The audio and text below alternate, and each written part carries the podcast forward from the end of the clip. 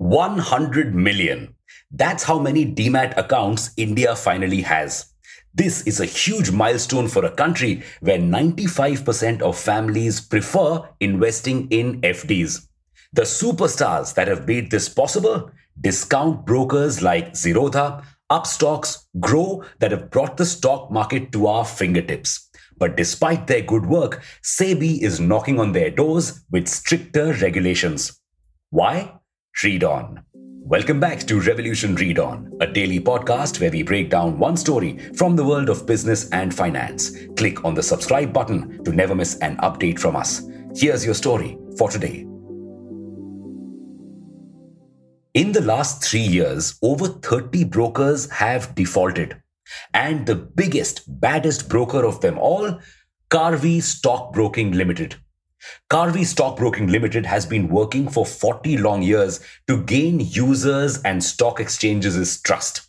And it exploited this trust with just one act.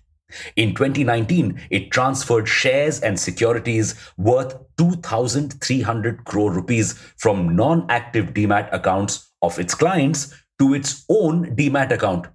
Now, at that time, investors usually could give a power of attorney to brokers to transfer stocks from their demat for purposes like meeting margin requirements. Karvy used this power to transfer the securities, pretended they were under its name, pledged these securities to get loans from banks, and put this loan money in related companies. Basically, it used investors' funds to fund its own companies.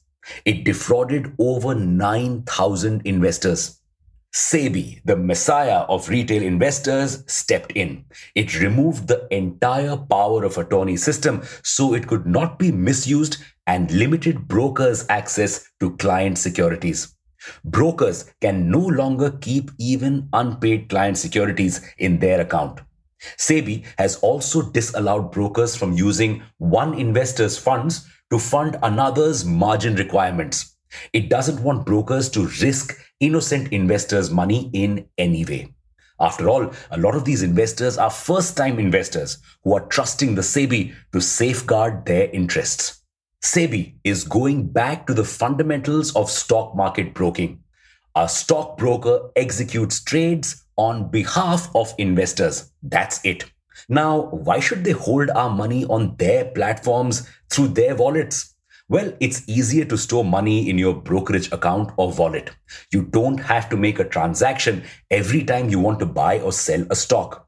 But this convenience comes at a hidden cost brokers can misuse your funds. So, SEBI has made it mandatory for brokers to return unused money back to investors on the first Friday of every quarter. There was no specific day mentioned earlier. This reduces the amount of liquid money brokers have with them.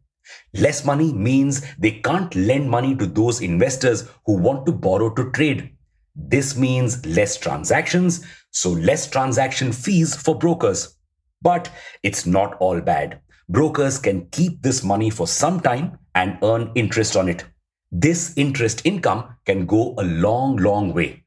For instance, Nikhil Kamath estimated that 25,000 crore rupees of unused funds lie with brokers across the industry at any given time. Just imagine even a 5% daily interest on this amount. But the brokers have lost SEBI's trust forever. SEBI doesn't want brokers to keep any client money with them. Instead, it wants to create a system where money for transactions is blocked in user's bank account itself and can be used as and when on the broker's platform. Yes, this is how investing in an IPO takes place.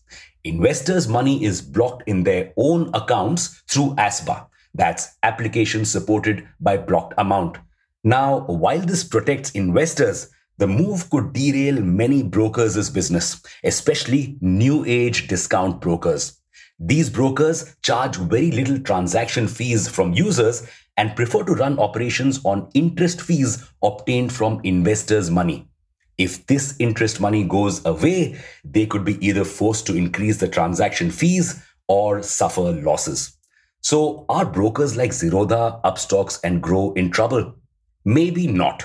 Both Zerodha and Groww are currently profitable and have enough daily client transactions to remain profitable. But they will lose out on the huge chunk of interest income. Meanwhile, Upstox, which is still seeing losses, could be majorly impacted by this move. Brokers will have to keep banking on their transaction fees if the new norms kick in. So, India may never see the rise of the zero fees broker. Such brokers exist in countries like the US because they don't have such strict laws around handling client money and client securities. So they have other revenue streams. And these zero fees brokers have helped increase stock market participation in the US.